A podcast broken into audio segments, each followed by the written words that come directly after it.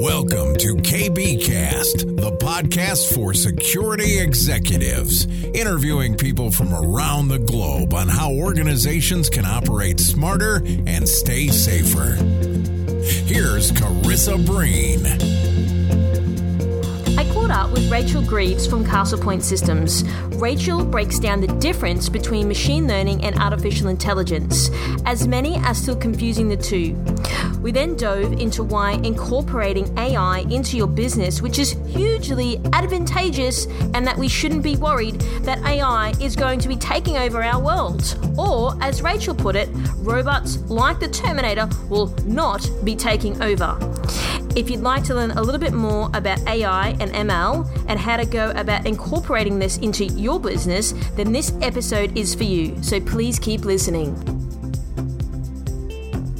Okay, so Rachel, I know that you and I spoke last year and we've been trying to do a podcast. So I'm really excited to speak to you about artificial intelligence, machine learning, all of the things, because I feel that a lot of people still get that confused. And I really want to talk about artificial intelligence and automation because I feel a lot of people don't they don't really understand it, but they they get concerned when they hear those two words. And I thought you're the perfect person to talk to about that. But before we dive into that, we always like to start our podcast off with talking about you and your journey. So can you please walk our listeners through your journey to where you started to where you are now?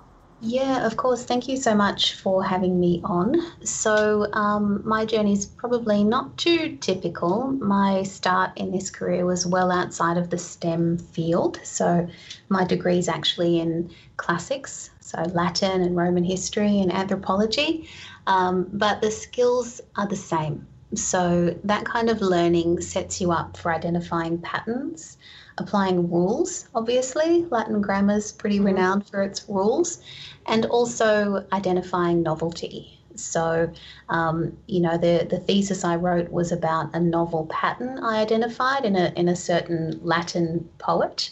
Um, and then that was backed up by research and metrics, essentially evidence based, to validate that pattern and determine the causes of it. And those are, of course, exactly the same skills that we use in STEM generally, but in AI and RegTech specifically. So um, I just entered IT just by accident. It was just one of the first kind of full time roles that was available to me. I think the manager saw the potential of someone with those, you know, particular set of skills um, and started working in kind of management analysis and then shifted focus more onto compliance and audit. And I'm now a certified auditor and security manager, privacy systems engineer, and records manager. So that's been the journey to today for me personally. What do you like most out of doing all those things you just listed? I think for me, it's the problem solving. Mm-hmm. So, identifying what the problem really is is the first step to solving it, and having evidence available to back that up is really satisfying. Finding solutions to problems that have been really intractable for a long time is very, very rewarding, and that's how we developed the company. So, mm. you know, since since 2012, Gavin McKay and I have been running the company, providing these kind of audit um, compliance services. So. Mm-hmm you know, we've audited some of the, you know, more catastrophic disasters in information governance right. um, across government. Me from obviously the above the line compliance side and Gav from the platform side.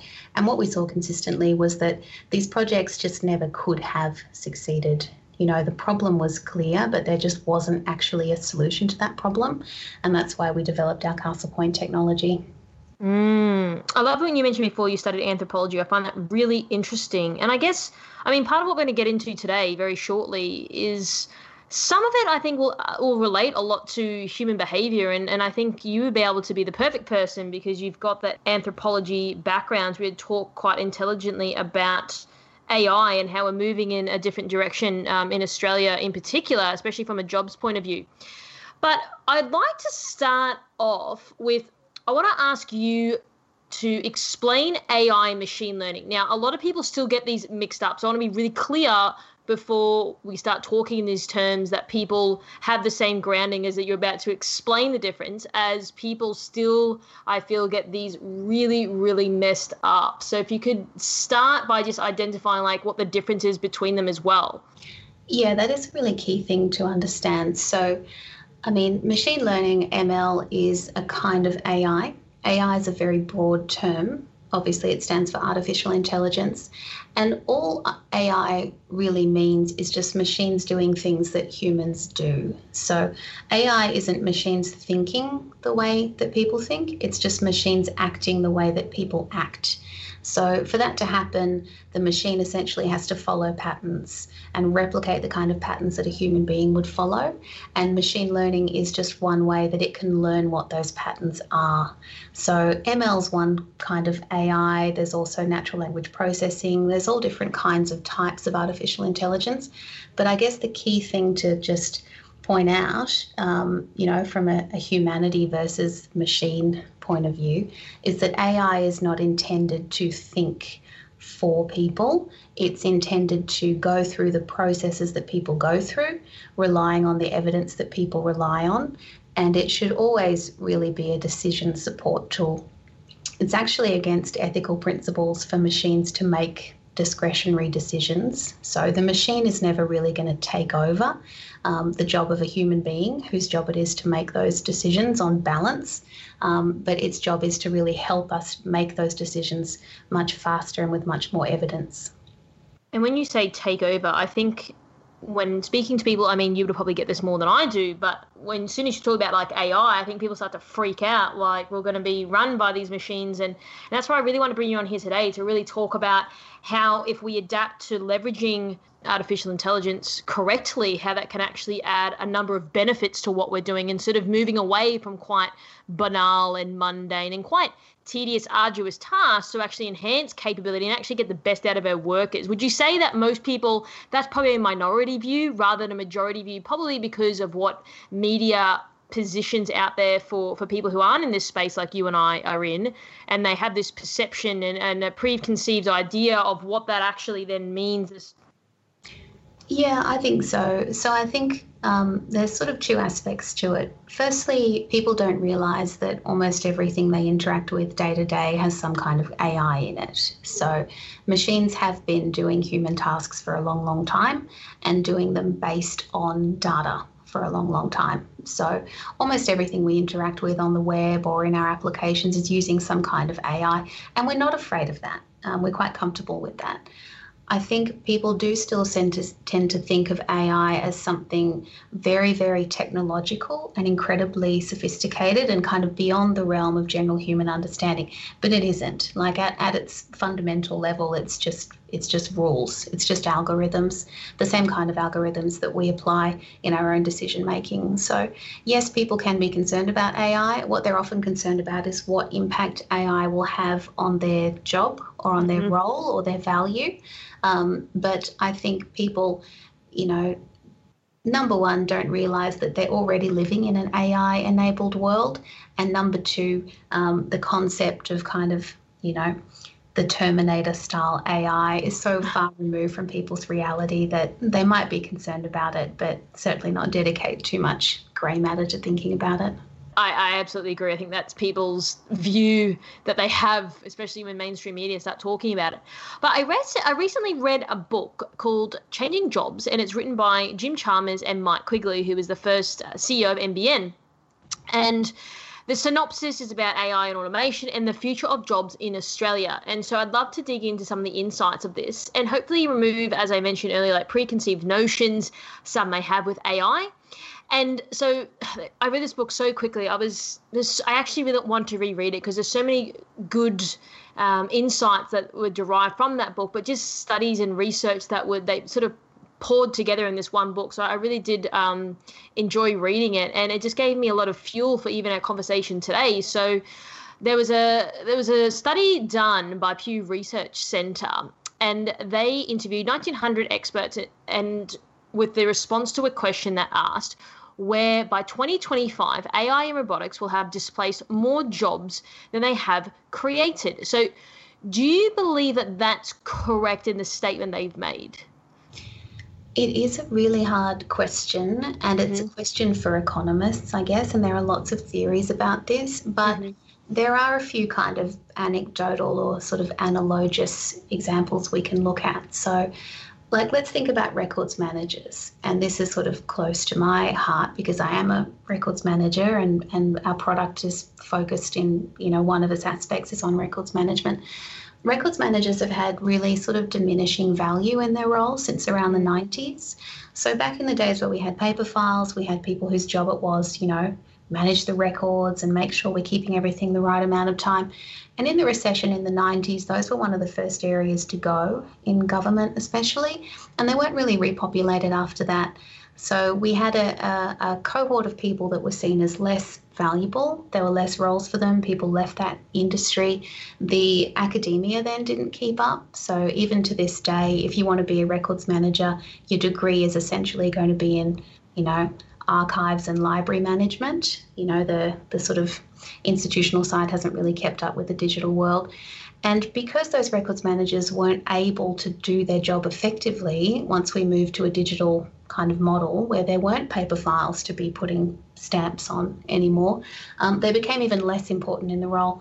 And we've ended up in a situation where there might be one, you know, records manager per thousand employees in an organisation. They're not really equipped to do the role. They're not really trained to do the role. There's really a very minimal pipeline of, you know, young blood coming into those roles uh, because there's no pipeline through university to do it. And they're not seen as effective because they don't have the tools to be effective. So their job has become almost redundant in some cases, and the value of them has really diminished significantly over time. How do we fix that with AI? Well, we, we can. So if we think if we think about the way jobs change, let's take those records managers and realize that what they're doing is spending most of their day essentially digging, like they're miners under the ground. They're down in the dark, not seen by the rest of the organisation, and they have to shift tons and tons of dirt to find the one useful document that needs to be found for the business. And they spend all of their time digging, and that's not something humans are really designed to do. You know, we're designed to think and express and come up with ideas. We shouldn't really be spending all day underground, out of sight digging. Well, we can get artificial intelligence to do that digging. We can get automation to do the digging, and it can be the miner. A machine doesn't want accolades. It doesn't care if no one sees it or values it necessarily in its role. It doesn't get tired. It doesn't get decision fatigue. It doesn't get trauma from being exposed to, you know, difficult or sensitive topics. Um, and it can work 24 7, 365 without a break. And what we can do is we can take those records managers and instead of saying, all right, well, this is the end for you then, like the writing's been on the wall for a long time, mm-hmm. now you're out. Well, actually, we need them now more than ever because that machine is going to bring documents to the surface at a much, much faster rate with much more accuracy than those people miners have ever been able to do. And who is going to take those documents and turn them into valuable insights? What we want to do is take the records managers who are currently miners under the ground and we're going to turn them and reskill them into being jewelers. They're going to mm. take the gemstones that the machine digs up for them at a rate of knots and they're going to craft them into jewelry, like into more valuable, meaningful insights for the organization, which makes them more important strategically in the business. It means they're providing more value across larger sets of data, and they're actually much more pivotal in the organization than they were before. So, yes, it will displace their role, it will replace their job, but it will give them the opportunity to do a new and better job that's much more aligned with what human beings should be doing, which is higher order thinking. I loved your analogy that you use, and I think that's a really good way of looking at it and an easy way to interpret. Because, I mean, just how you're explaining things then, and if I look back on that's just basic evolution, though, isn't it? Because I mean, now we're in 2021. Why would we be, you know, going around with a horse and cart and that? I think that's just human nature, though. Like we have to evolve, and maybe it's because we're we're entering uncharted waters where we don't know what we don't know yet. But retrospectively looking back on it, it almost looks obvious that we weren't doing the things. So, I mean, maybe you can speak more intelligently because you have um, got that um, amazing background in studying like human beings and the evolution of those. And I'm curious as to I don't know why people are so afraid of it because before Google and Facebook, like we had other jobs, but then Google and Facebook have created more jobs for people. So it's just part of mankind that we're evolving as a society and as a world to be able to do better things. Yeah, I mean it is it is true, and there there is a downside, which I guess we can talk about in a minute. But you know, there will always be a role for people. Um, machines shouldn't make discretionary decisions humans still need to make decisions. If we let machines make decisions that require discretion, we end up with robo debt, right? So there's always going to be a role for people. Um, so it's very, very important to realize that we will still have people that are key in the end product. We just want to replace the um, the process that's that's requiring those people to do that lower value work. Mm. Um, I think people are afraid of AI in the same reason they're afraid of genetic modification.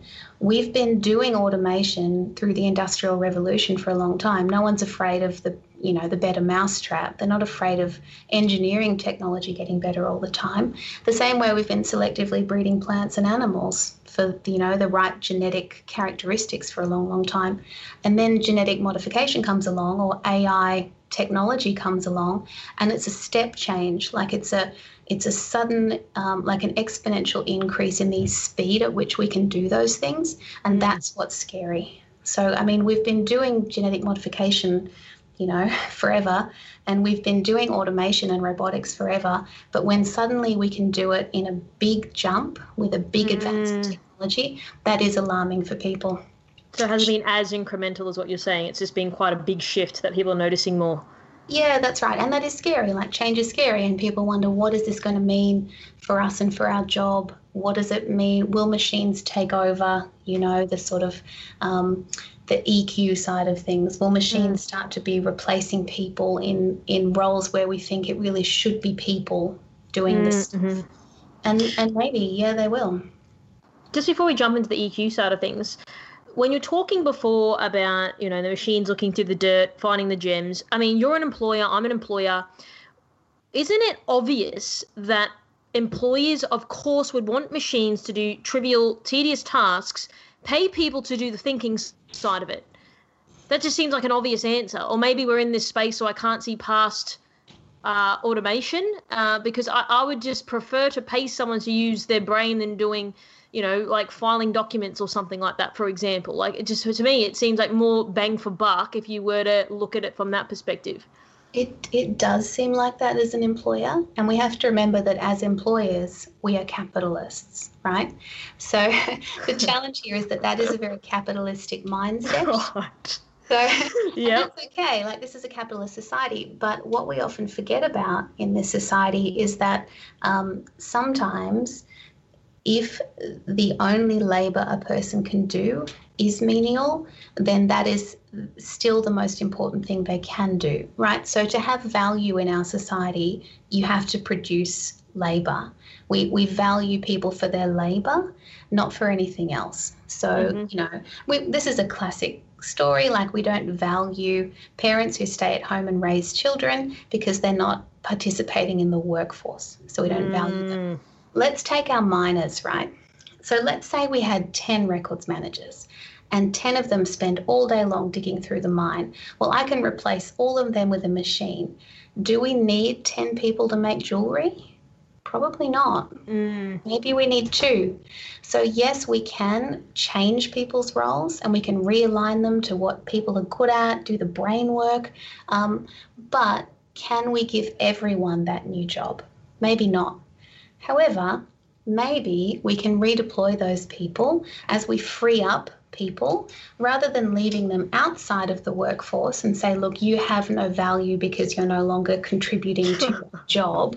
Right. right? Yeah. Maybe we maybe we change the kind of jobs that we have. And maybe what we do is we start to value hey, wouldn't it be good if human beings can do human stuff like spend time with the elderly in nursing homes or mm. you know, go to preschools and provide extra adults for the ratio of kids? Things that at the moment we're not filling because we're trying to push everybody into these standard jobs. So. I mean, this is a big philosophical argument, but but yes, I mean, yes, you want to redeploy people where their skills are, but you can't redeploy them all mm, unless mm-hmm. you add new and different types of work that is valued in society for them to do.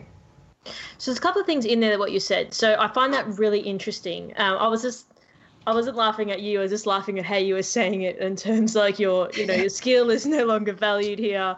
Um, do you think that you know you mentioned that not everyone can be like redeployed necessarily because of the nature of what they do and and, and labor intensive jobs and skill sets. Do you think that do you say 10% of people just can't easily be redeployed? Do you think that will force us as a society to think more creatively to actually invent roles for these 10% of people that don't fit in any other redeployment bucket to then do new types of work? Or do you think that the reason we're not doing it is because we're lazy, or why do you think that is? No, I think the reason we're not doing it is because we still have quite traditional ideas about what is valuable, but we will by necessity end up with less humans needed for some of those valuable jobs. And we've seen the same thing throughout the Industrial Revolution, throughout, you know, when the assembly line was developed for building cars and things. You still have people that need jobs, and we have people, more and more people all the time, like the human, um, you know, cohort is growing at such a, a huge rate around the world. And what we tend not to realize, like you and I are sitting here in our offices having a nice chat via the internet, but we are a very, very tiny, privileged minority of people in the world. And most of the people in the world are living, you know, basically on a subsistence basis in poverty. So we already have this problem where we have too many people who aren't contributing in a way we see as valuable. Um, and we're going to keep replacing the work that they do. And there'll be more and more people with nothing to do every day. Unless we want to um, be a society that doesn't care about those people and says, okay, well, mm. if you're not adding value anymore, sorry, you're on the street, like, good luck to you then we either need a, a big kind of social welfare model where we just look after those people regardless, or we need to find other work that is seen as valuable. And that mm. work won't be menial work, right? Because machines will always be better. Like why pay a person when you when a machine will do it for free? Right? Mm. But we'll have to come up with other ways for those people to spend their time that we count as valuable. So yes, there'll be there'll be a cultural shift in what we see as a valuable use of your time, um, and it won't be menial work.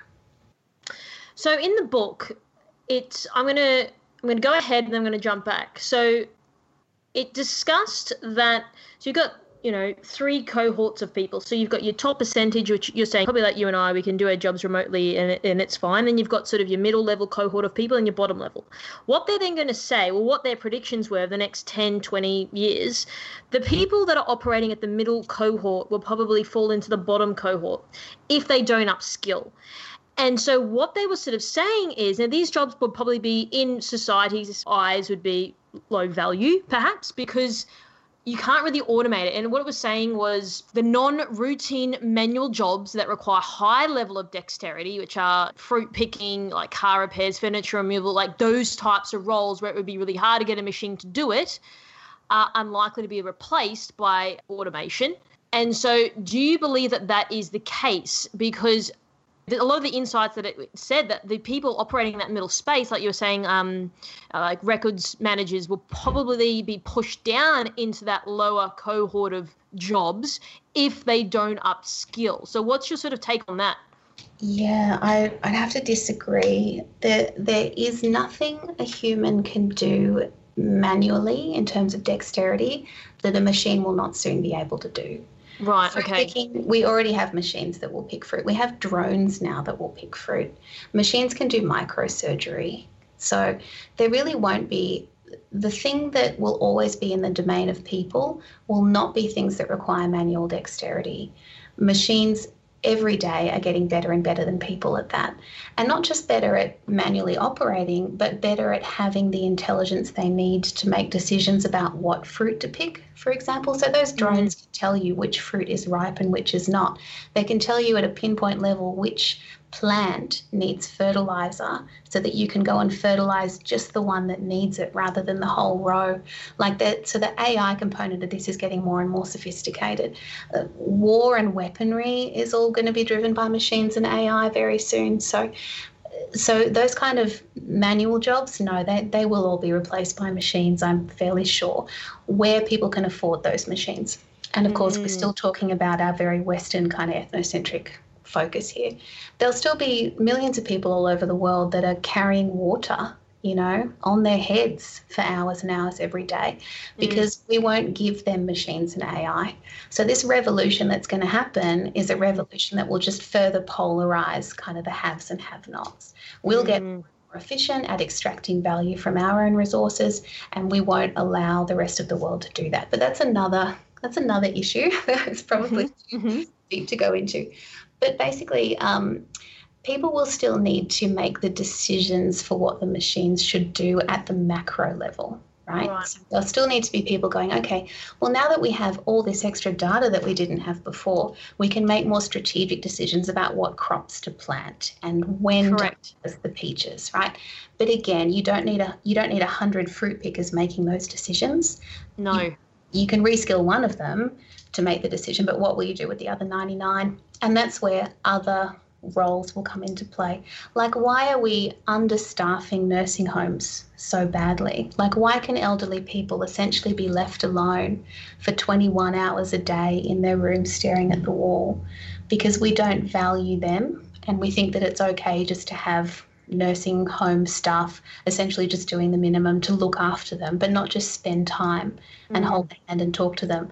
Like that is obviously something that a human can do that a machine can't. Obviously Correct. something that is vital and critical for our society and not something that you need a huge amount of skilling in.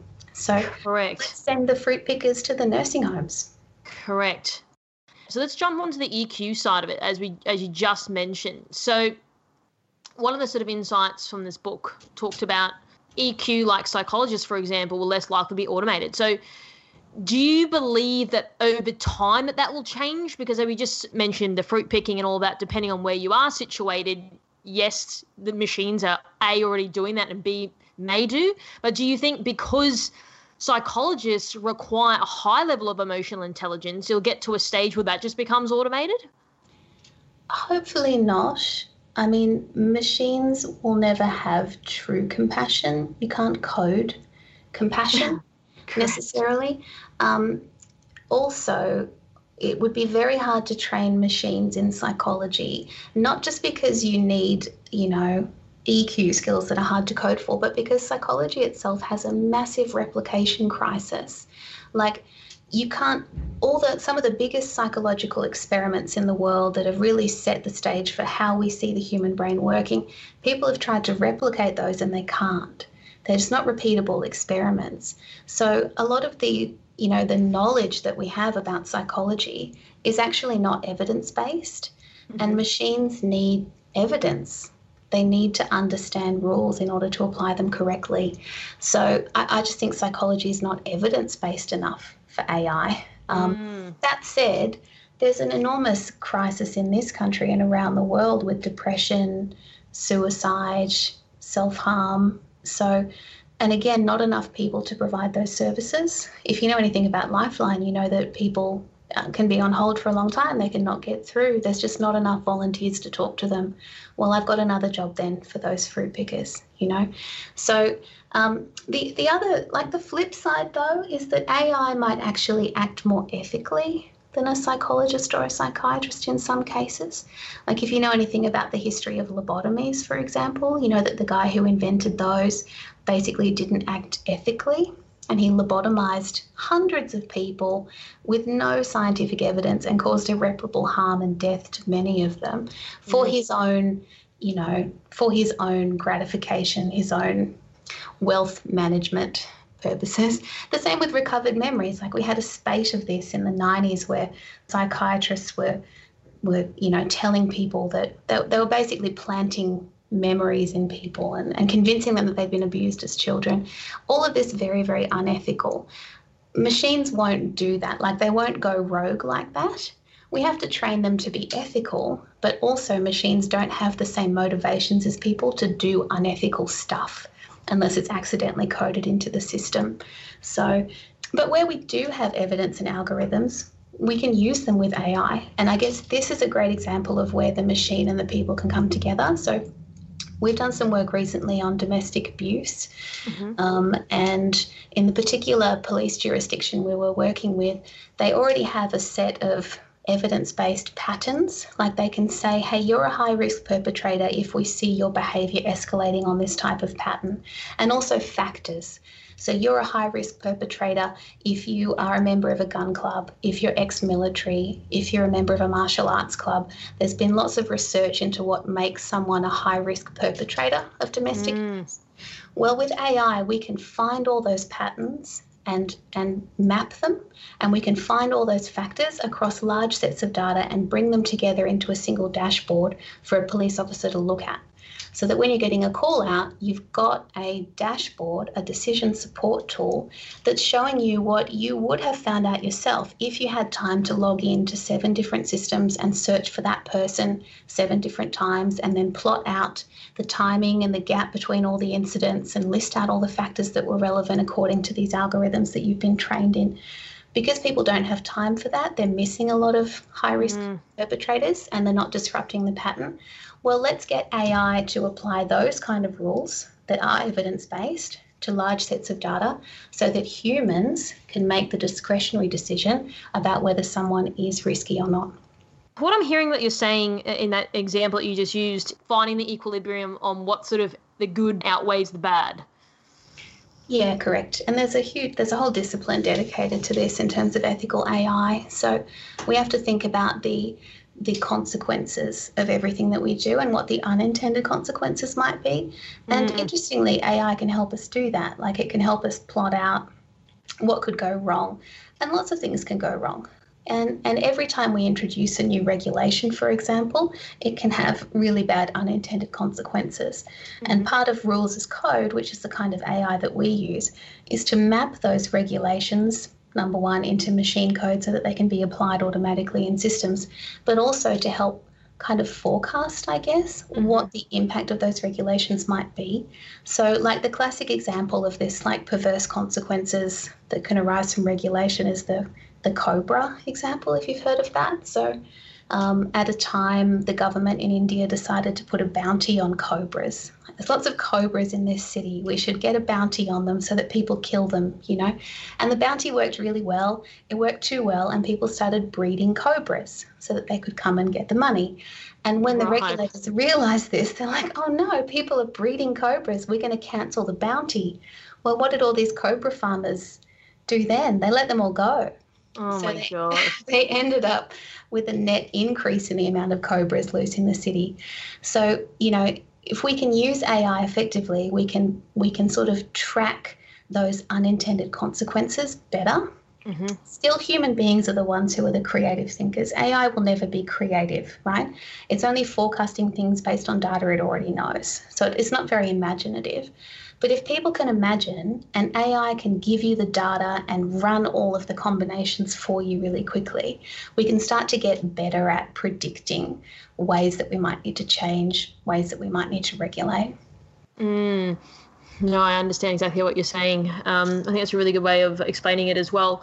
The other thing that I was reading it was only specific to Australia. It was around STEM subjects. So they said there was a decrease, which I think everyone would know, but then it was also even high school students not actually undertaking like advanced mathematics. And that what it was sort of saying is that we'd have a deficit in terms of um, qualified people. Would you say that's the case as well? Yeah, there are lots of challenges here, and, and mathematics, particularly, is going through a little bit of a, a kind of a rebrand you know, like just just from our own schooling, it was hard to understand why teachers would make you learn all of these times tables in your head when you have a calculator. Mm. Um, and it's the same these days. Like mathematics these days isn't really trying to teach people, you know, the you know the sum of x and y. It's it has to start teaching people things that they can't just Google, essentially. Like we have right, machines yeah. to, to crunch numbers now. What mathematics really is about is understanding understanding impacts. So, okay, well, if we have this and we have that, what impact will that have? And that's something that requires creativity. So I think mathematics and STEM in general, yes, you still need to learn your hard skills, but the focus is shifting a little bit more to the soft skills, the, mm. the identifying novelty, understanding patterns, thinking through implications. Because mathematics is only useful to us in the in the impacts that it can have. Like if we can increase the yield of the peach crop, well, that takes mathematics, right? But you mm-hmm. don't need to learn what all the combinations of numbers are. You don't need to learn pi to the 50th decimal. What you do need to learn is how would I apply algorithms to to come up with this mm. decision to make the prediction. And that's something that yes, you can learn in a mathematics degree if they start teaching that kind of creative thinking, but you can also learn it in an arts degree. You can learn it in any kind of degree or higher education or, you know, schooling um, that that encourages you to look at data and identify patterns and come up with creative insights. Mm. I really love the way you explain that as well, because I think that I used to ask the exact same question um, when I was in high school. And I think one of the things they sort of said was sort of teaching students, one, they said they don't have enough qualified like mathematical teachers was one of their insights from memory and then the second thing was they're going to start teaching students like computational thinking like coupled yeah. with like mathematics That's um, right. which i think exactly what you were sort of just explaining there so i think that that would be a better way at looking at it and i think it's just it's just really interesting to see because it just really concerns me as like where do you think this will leave us as a society if more menial tasks are automated and we're talking about you know even the fruit picking like it's basically gone if you're in sort of more privileged countries but like where is that going to leave us? Like what are your what are your thoughts on this? And, and and should people be worried? Yeah people should be worried but they shouldn't be worried about the machines. They should be worried about the systems of government. You know you can't you can never explain to someone why they should care about other people they either do or they don't right mm-hmm. but if we if we everyone has a different motivation some of us have an inherent motivation to care about other people and some people need an extrinsic motivation but that extrinsic motivation is going to be we have an increasing number of homeless people we have an increasing burden on the public health system you know we have um, increasing crime rates why? Because people aren't occupied, they're not utilized, and they're not seen as having value. Um, mm. And but what what we have to realize is that we will not have enough traditional jobs in quotes to occupy all those people.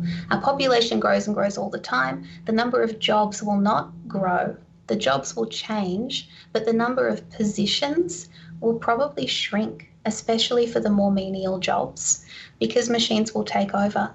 So, unless we're happy to let those people fall out the bottom of the sieve and just be left without any safety net, we have to find new jobs in quotation marks. And mm. it will mm. be more fruit picking, right? It'll right. be where can we deploy people? Like, think about mm. all the things that we're not doing. The US has an enormous issue with rape tests, like the rape kits aren't being tested. They've got warehouses and warehouses of rape kits because no one has time to get through them all. Well, it shouldn't be too hard to upskill enough people to use those, again, machines that do the DNA testing to process all of those. So, why aren't we deploying people where we have gaps and where we need them? Because it's not profitable or there's not enough of an incentive to do it.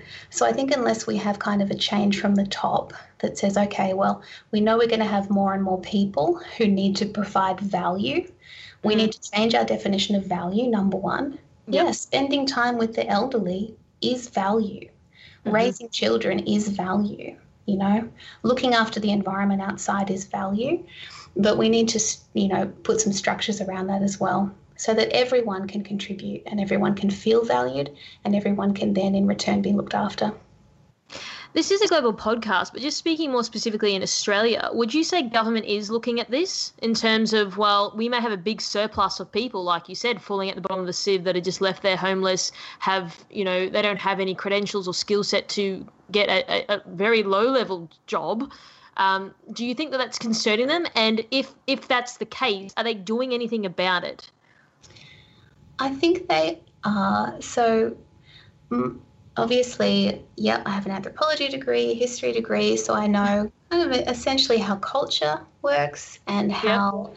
um, society has changed over time. But political science is a mystery to me and to probably most of us.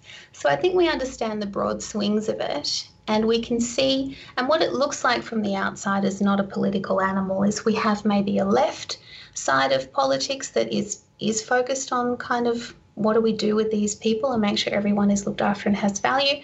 And we have a right side that is seen to be more focused on you know the the commerce and the the industry and saying well how do i make sure my industries have enough people to support them?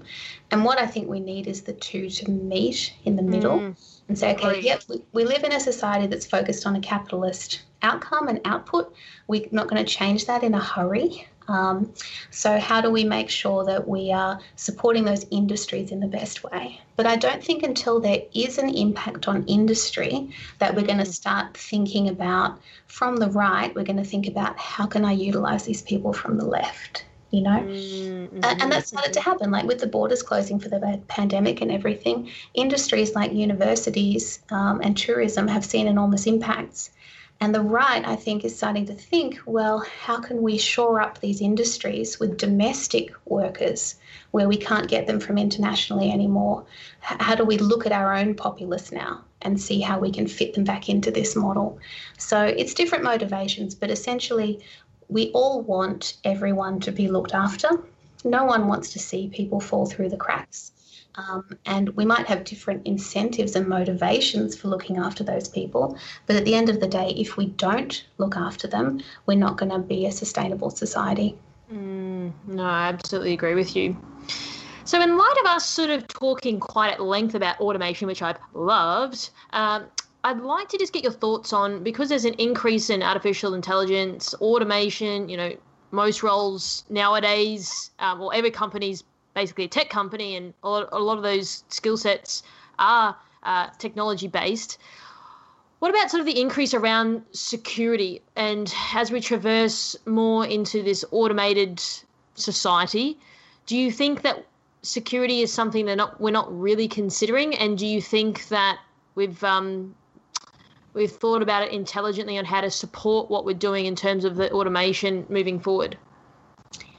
Yeah, I mean, people are concerned about it. People do think about it a lot, but more people um, are more interested in the benefits than the risks. And this is human nature, right? So we tend not to, um, even though we are kind of risk averse, humanity generally, like we'd rather avoid losing something than we want to gain something equivalent. You know, we hate losing out. Um, we're also really bad at seeing very far forward on the planning horizon. Like, so when we say things like, you know, if you take nudes, they could be leaked, what we think of is, yeah, they could be, but that probably won't happen to me right? And I can't right. really imagine in my mind all the impacts of that. Like, I can't put myself into future me's position and really understand and feel how that would feel. But right now, I really want to send this to this guy because that's my motivation right now. So I'm going to put to the back of my mind what could happen. So we tend to do things that are inherently risky because we do a quick weigh up in our mind of risk versus benefit. And like almost always selfishly we're going to tip to benefit right? Mm-hmm. but i want this right now. Like we're such instant gratification type people. Um, and then you have people like me come along who are security analysts and auditors and we tell people hey like the likelihood of this thing might be very low but the impact would be catastrophic. Therefore mm-hmm. i think the risk is high but it's still very hard to get people to think through that lens. People think about risk in terms of likelihood. So when we're looking at AI, some people like me and maybe like you are thinking about the impacts and going, well, that would be an unacceptable impact. Therefore, the risk is too high for me. No, thank you. But most people you'll find are thinking about likelihood. They just consider risk in terms of likelihood. And if the likelihood seems really low, they're just going to go ahead and not even think about the impact. So, are we ready for an AI world? We'll never be ready. Like, we'll never be good enough as human beings at thinking about security to plan far ahead enough for it. So we'll continue to encode vulnerabilities into our systems. We'll continue to take risks that we, on balance, shouldn't be taking, um, because we we we like taking risks. We like getting our benefits, and we don't think the bad thing is actually going to happen. Um, we'll never be able to protect everything from a technology point of view. Like something like 30% of vulnerabilities are zero day. Like there's mm. no patch for them. You know, mm. like the bad guys will get in. And just as AI is really good at helping people do mundane work, well, what's some of the most mundane work you know? Hacking. Mm.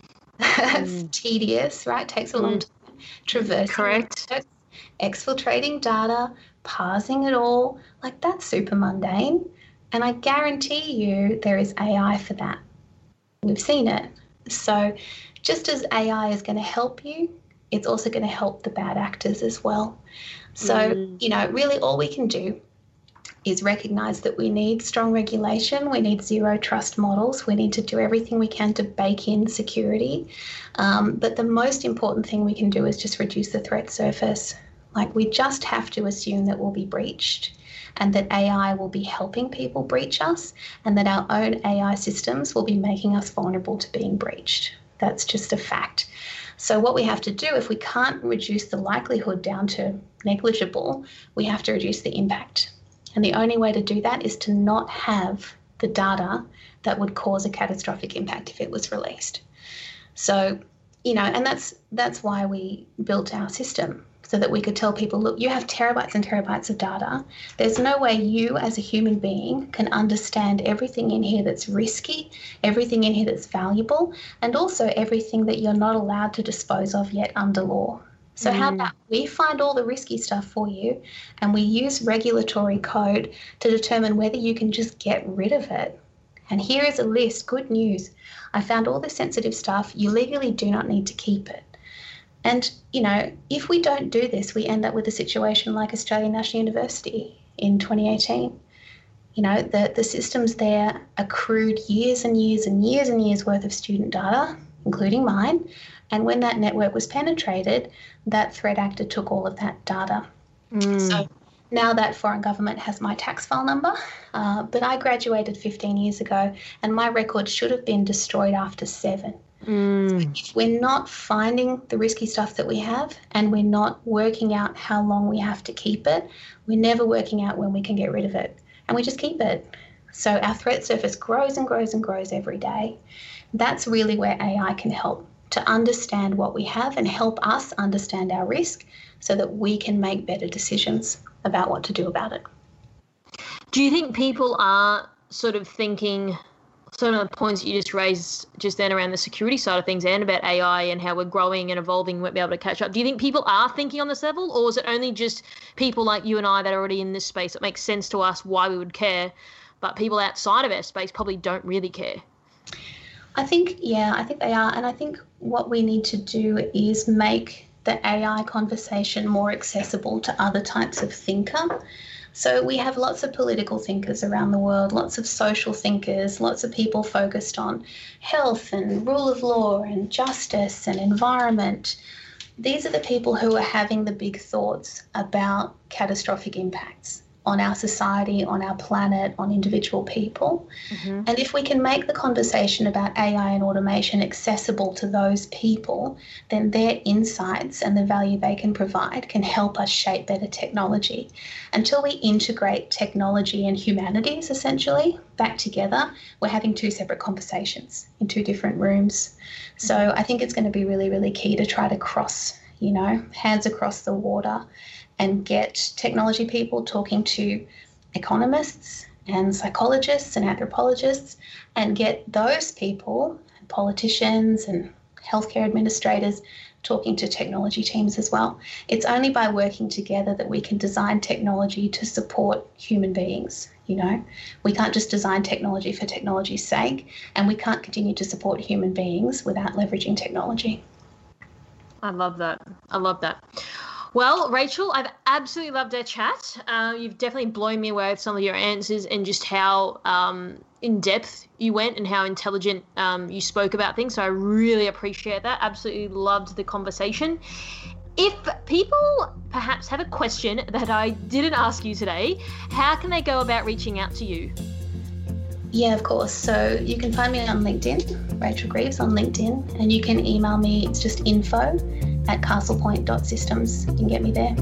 Awesome. Well, Rachel, I really appreciate your time. No worries. Thanks, Karissa. Really nice to talk to you.